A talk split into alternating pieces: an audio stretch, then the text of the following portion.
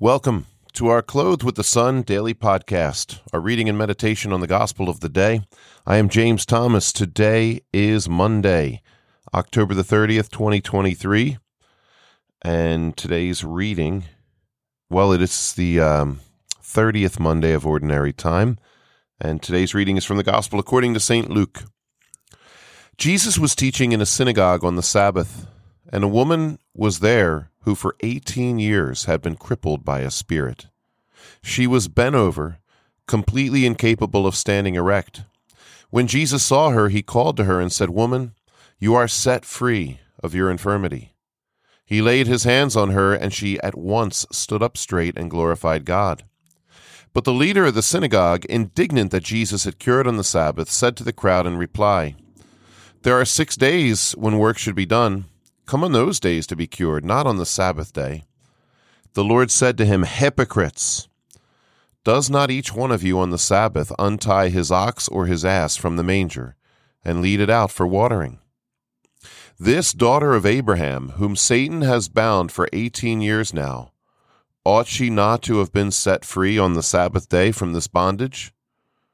When he said this, all his adversaries were humiliated and the whole crowd rejoiced at all the splendid deeds done by him.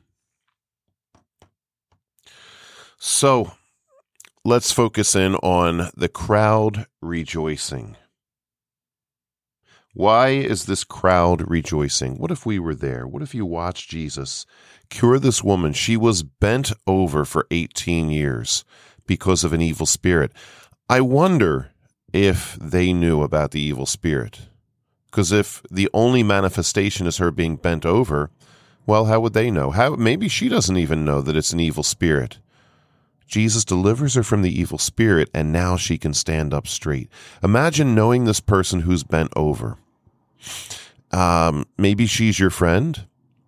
Maybe she doesn't have any friends because of her deformity. And is she trying to get better? Are there doctors slash barbers working on her? I made a joke about that the other day. Back in the day, we didn't really have doctors the way we have now. Saturday Night Live, Steve Martin said, uh, Who's the barber here? You know, and he was really the doctor because, yeah, they did it all. And then there was Igor who said, Oh, don't you remember me? You worked on my back, which is funny because he's completely bent over. Anyway, getting back to our serious message here. She's bent over for 18 years Jesus cures her. Jesus delivers her from the demon. It wasn't even a physical ailment, it was a supernatural ailment.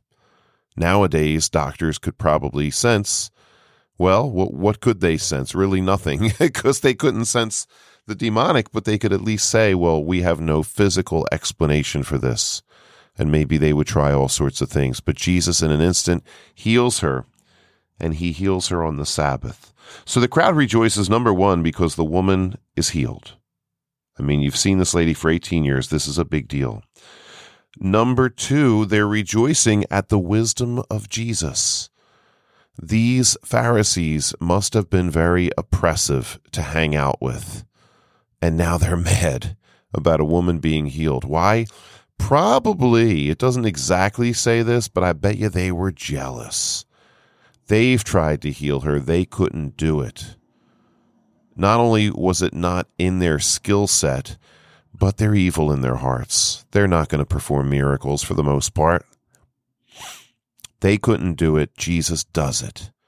How many times in ministry have I seen one person does something really great and another person in the ministry, instead of praising either the fact that they did a great job or the fact that they had great results in terms of people receiving the message. No, instead they badmouth that person. Why? Because they didn't do it, because they're jealous. There's a lot of jealousy among the Pharisees. So they criticize Jesus for doing it on the Sabbath. Jesus has this amazing wisdom. Well, you feed your animals on the Sabbath, don't you? But there's a bigger picture going on here, and that's what I wanted to get into just a little bit here today. And that is freedom from repression. And repression is the worst when it's religious repression. God did not intend for people not to be charitable to each other on the Sabbath and help each other, especially when it comes to healing. Jesus is showing them something new. It's the new law, the new law of grace, the new law of mercy. The Sabbath is very much the day that healing should take place because, as Jesus says, man was not made for the Sabbath, but the Sabbath was made for man. It is our day to be united with God. Nowadays, in places, I mean, it's usually a more more of a charismatic thing, but that's both Protestant and Catholic. When you will see in a Protestant church or a Catholic charismatic prayer meeting, when you see people healing each other, people praying over each other, and Jesus is healing them, it's usually happening on Sunday. Usually, I mean, yeah, there might be a prayer meeting during the week, but usually these things are happening on Sunday. Why? Because that's when God set, that's the time God set apart for us to be one with Him. That's the day God rested. So we're highlighting the Sabbath. The Sabbath is awesome. These Pharisees made the Sabbath appear to be repressive, like, oh no, here comes the Sabbath. It's the same th- way people feel about church. Oh no, darn it, I have to go to church. Man, that preacher was long. Ah, oh, I can't believe I had to sit there for an hour. When in reality, we should be like, Yay, I get to go to church. You know why? Because healing takes place at church. I find peace. I get to receive Jesus. I get to hear his word. So Jesus is getting rid of that repression. Jesus is getting rid of the restrictions that are not supposed to be there. Eh, Jesus is not saying, let's disrespect the Sabbath. No, in fact, Jesus is showing the true dignity of the Sabbath. The Sabbath is exactly that sacred time where we experience healing, and this is just one person. So, the Sabbath is for us, and our relationship with God needs to be seen as liberating. And I just want two major points I wanted to end with here, and I have a couple little stories, but one is people see God as repressive because of these religious leaders, and we have so many of them today. People see our faith as repressive. People see the whole experience as repressive.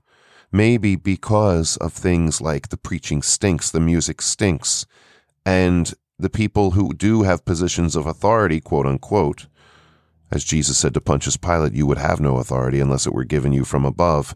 Well, these people like to lord their authority over others and they're miserable. Instead of seeing it, instead of using it as a moment to say, we're going to spread the joy of Jesus Christ. We're going to spread the joy of the gospel. We're going to be liberated from our sins, from our addictions, from our curses and evil. Because you know what? There's so much evil out there. Nowadays, oh my goodness, there's so much oppressing people people are getting into the worst stuff nowadays through the internet, through pornography, through drugs, through whatever. Who knows? Uh, just even the commercials that we watch, who knows? I, like, there's so much evil. It's this new age thing and the witchcraft and Wiccan and all this kind of stuff. Who knows what kind of spells are being put on the commercials, on the products? We know for a fact in ministry that when it comes to drugs, when it comes to anything sexual, there's all kinds of the evil that's placed on these things so that people get even more addicted to them. So we can pick up demons all over the place. It's just like catching bacteria, catching a cold or whatever. So Jesus is here to free us from that. When we come away from prayer, if it's been true prayer, we should feel a joy that then we carry with us into our week. There should be a constant joy that we are experiencing that's building up within us. So Jesus is trying to show us the Sabbath is for us. But also another major point here is um and this I, I just constantly think of Pope John Paul's writings, theology of the body, phenomenology, even Pope Francis talking about accompaniment, that the Sabbath is for us, that the faith is for us, and that we deserve dignity, we deserve uh, consideration. We are not meant to be just part of some mass that everybody just yells at, well, you better do this or that, or you're going to hell. But the whole idea of phenomenology is, you know, Pope John Paul said it in all of his pro life speeches. We're not just made with dignity of being God's creatures, God's people, but each one of us is unique and unrepeatable. In other words, there is so much dignity to each person that calls upon the love of God because love, the love of God is, is where we come from. It's how we were made. It's what we were made from. And so Jesus is showing us this by curing this woman on the Sabbath, that her dignity is more important than their restrictive rules. So Jesus doesn't just want to free us from oppressive leadership and, and point us to the true leadership of God, but he wants to show each of us the greatness of our dignity. And this is another message we desperately need to hear nowadays. You and I are destined for greatness. You and I are children of the Father, and we deserve love and we deserve that special consideration. We deserve people you know, just recognizing our gifts, recognizing our talents, our opinions, our feelings. It doesn't mean we don't need to be corrected when we go against the truth. I mean, yeah, truth is what it is. But still, there is that message of the dignity of the human person, and everyone is unique. Everyone deserves and requires love and attention and affirmation. And this is where we need to go in our church nowadays because so many people are wounded. Sim- simply preaching to the masses doesn't work anymore. People need affirmation, people need accompaniment. And that's what Jesus is doing here with this woman, and he's pointing the way for all of us about how each one of us individually are so very, very important. This is another repression that we need to be freed from in our church. And there's so many examples of that, and it is something that I talk about all the time. So I just think of um, one thing I think of constantly is just the great experiences that I've had in my life when on retreat. If anybody's ever been on a on a good retreat, a beautiful retreat, like a like one of these weekend retreats, sometimes even taking a week retreat, and maybe like when I do these high school retreats, maybe there's 20 kids, 25 kids, and during the course of those couple of days, those kids get a lot of individualized attention, and it's about healing them. It's about listening to them. It's about lifting them up and affirming them. That's the one major point here. But the other major point is that it's about bringing them face to face with God, bringing them into that close proximity to a relationship with God, which maybe no one ever did for them before. They were just part of the masses. They go back to school, they're going to be with their 800, 1,000 other classmates, whatever. But in that special situation, it, you form a family bond with the other people, and you're getting that individualized attention of God loves me. I am lovable. These other people love me. And that's why when you run a successful retreat, and I've been part of them in leadership and I've been part of them just as a participant, you don't want the experience to end because it's a taste of heaven. It's a foretaste of heaven. This is what our faith is supposed to be across the board. All of our masses, all of our services, all of our social events. And, and it doesn't happen in so many places where you walk away feeling lifted up. You walk away feeling, man, I love those people. Those people are so nice. They're so good to me. And I love to pray and I love to get close to God. This is why it's so important for us to be in prayer groups and to found prayer groups and get closer to these people and have Jesus at the heart of it all. And realize that we're in a family. Jesus shares his family with us. Mary is our mother. The angels and saints are our brothers and sisters but also the people here on earth with us. We're all meant to be brothers and sisters in the Lord. So let's strive to build those bonds. Let's find some good retreats to go on.